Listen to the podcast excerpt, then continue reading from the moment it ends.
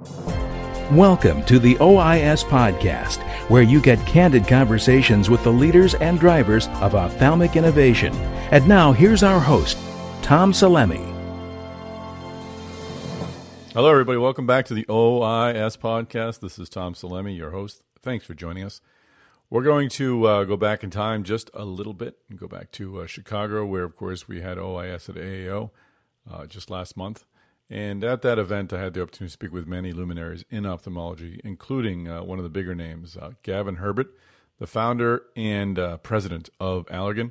Had the chance to sit down with uh, Mr. Herbert at our uh, OIS TV studio and uh, do a video interview that we'll have up on our website in just a short time. But wanted to share the audio with you. just a great story as to how the company came together, came together how he took over for his dad, what his feelings were at the time and of course, uh, what transpired later on with the uh, the appointment of David Pyott as as president, and ultimately the uh, the fight against the Valeant acquisition. So.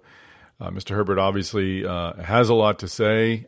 we were honored to give him a industry tribute award at OIS, and very happy that he joined us on this interview. So I hope you enjoy this conversation with Gavin Herbert Jr. Hi, this is Tom Salemi with OIS TV. I'm very, very pleased to be here with Gavin Herbert, co founder and president of Allergan. And uh, we just, uh, we just received the OIS uh, Industry Tribute Award for Allergan's contribution to innovation and into leadership in ophthalmology. And it's a great discussion up on stage. In that, I think you made a somewhat de- self deprecating remark about wanting to make sure you brought in people who knew how to run the pharmaceutical business and uh, and building Allergan that way. I guess my question to you, and we get into that in a second.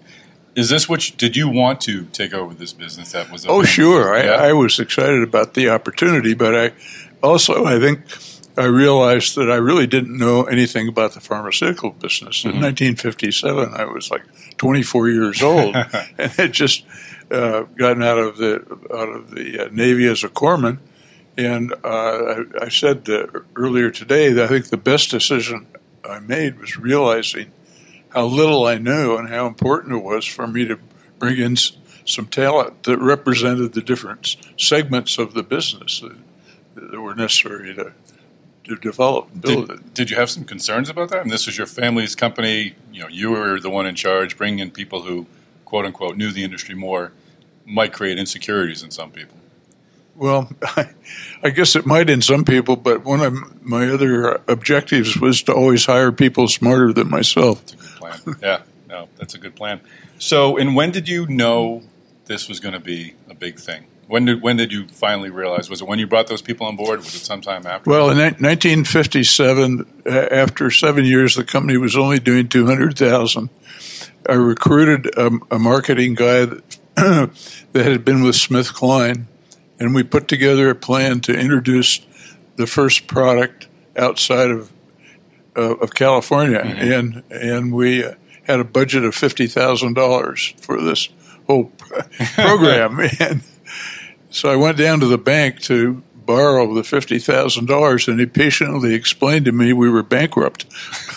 but he loaned me the money anyway. but, but, so we went ahead with the program, and thank God it worked. That's amazing. You must be very convincing. and uh, it obviously worked, and, and, things took off. And uh, you and I talked at a couple of a, uh, OISs ago, and you had talked. It was actually in Chicago at a different hotel, and you had explained that the first AAO you had been to was small enough to fit in a hotel bed, uh, ballroom. And uh, now, of course, it's as, as large as it is. And that was a great story of mine the, the, picture I love that I've seen of you recently is standing in the farm field where you built your, your plant with a shovel and just like a look of absolute glee, like you're you're about to really build something big. But again, on stage, you mentioned that the analysts thought you were a little uh, crazy.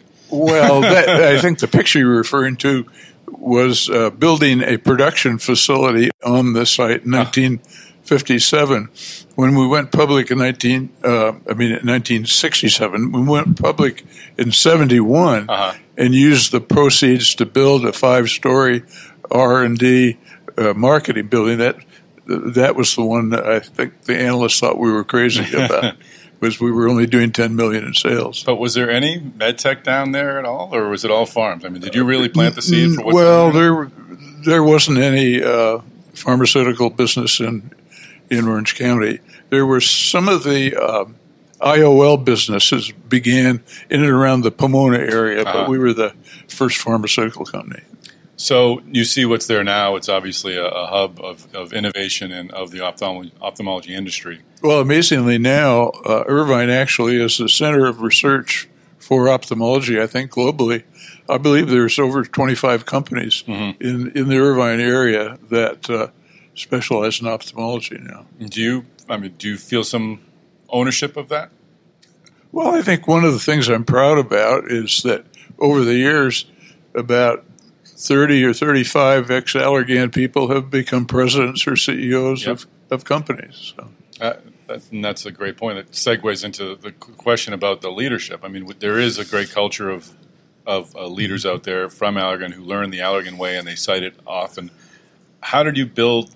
Did you build the culture that created the leaders, or did you find the leader, the future leaders, who thrived in the culture, or is it a little bit of both? Oh, I think it's a little bit of both. One of the things that that we've done well from the beginning is spend a lot of time in the field with the customers. And uh, I, I used to spend I don't know ten or twenty percent of my time out uh, listening to to doctors. And one of the interesting weeks I had, I was out, and I think I talked to 35 doctors that week, and and the question was, tell me, doctor, in the in the words of the patient, what is the most common presenting complaint?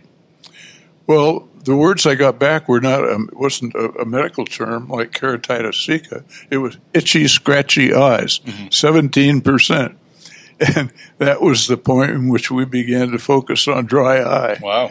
And at that point, the market for dry eye products was about a 1000000 of course, now it's about two and a half, three billion. So, That's outstanding. And uh, and we actually talked talked with Jim Mazzo a little earlier today, and, and he's obviously he's with Zeiss now. He's uh, he's suggesting that he's going to follow some of the same steps. He's out there talking to people. He said it's his favorite part of the job. Oh, Jim always has, and, and David Pyott did a great job on that score. He actually knew more people around the world than I did. Of course, David speaks five languages, so he had a, leg up on that. Hey, everybody, I just want to take this quick break from this conversation with Mr. Herbert to remind you to go to OIS.net, sign up for the Eye on Innovation newsletter. We'll be sending out content from OIS at AAO in Chicago, and you'll be want uh, you'll want to be one of the first people to see it. So go to OIS.net if you already haven't. Register for the Eye on Innovation newsletter if you're not getting it. You'll get this podcast, others like it, uh, the videos that we put together, and our own exclusive written reports sent right to your inbox. Now back to this conversation. And uh, you talked also about uh, some of the lessons you learned and maybe some of the missteps you had. Uh, what were some of the more powerful lessons you walked away from in Allergan? Well, I, I do think you learn a lot when you make mistakes. The biggest mistake we made was uh, in an effort to develop another specialty. we had, had chosen the radiodiagnostic area, and uh, I recruited an individual that knew that marketplace, and we we acquired a recently approved FDA product, and uh, it was a technetium generator, and it generated in the office these radioactive particles that they that they use. Well, uh, lo and behold, after about two weeks of the first shipments in there, five of them uh, broke down and leaked radioactive material into some of the most important labs in the country. Anyway, that business didn't stay around too long. And did you have? Uh, I mean, Jim also talks about, and others talk about the fail fast, fail fast mentality. Was that something you adhered to as well? Well, yeah, I think you can. I I think you can identify losers uh, it, it fast. It's and it's important in research.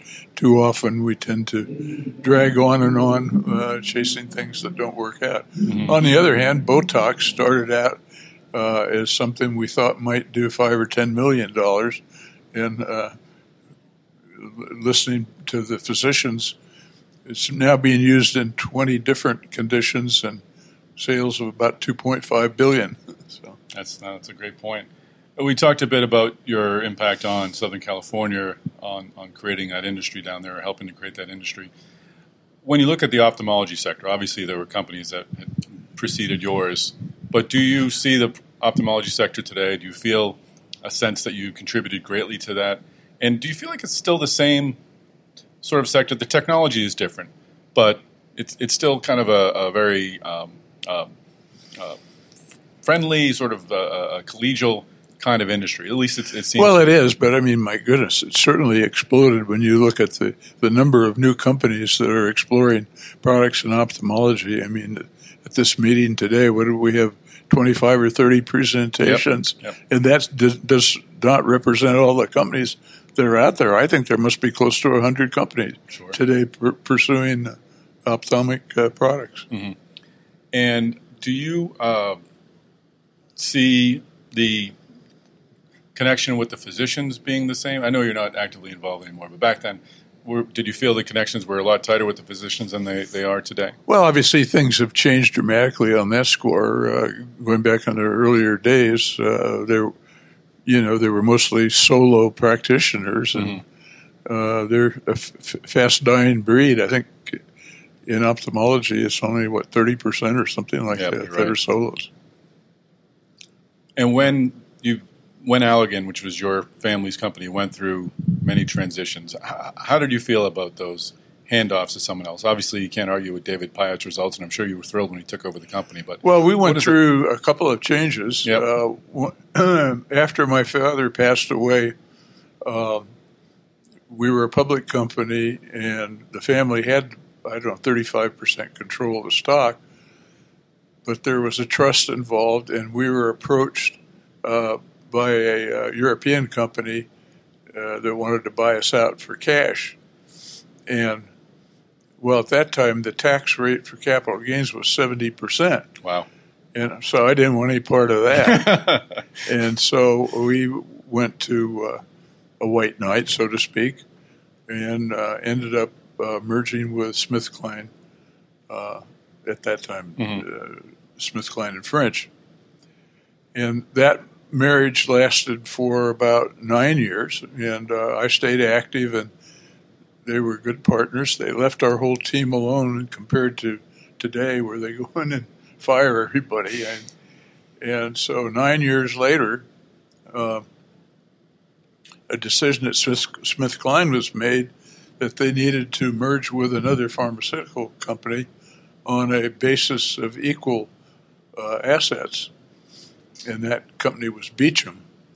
Well, they had Smith Kline had more assets than Beecham in Allergan uh, and uh, the Beckman Corporation.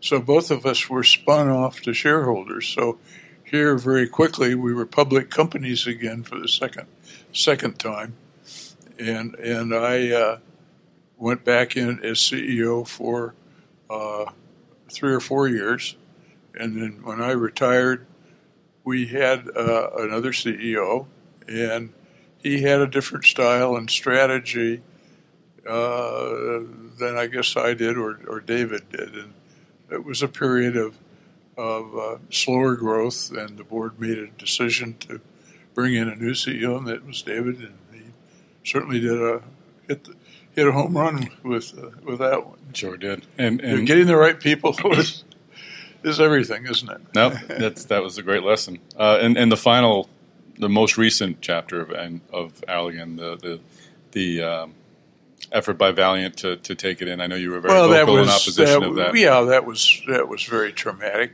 I mean, Allergan was uh, growing at fifteen to twenty percent. We had a good balance sheet. In fact, the balance sheet was too strong, and uh, without getting into the details of the uh, Valeant situation, was you know I was totally against it, and, uh, and for reasons that turned out to be correct. That you can't you can't build a pharmaceutical company by firing half the people, and they want to cut our research budget from fourteen percent to two percent. Wow.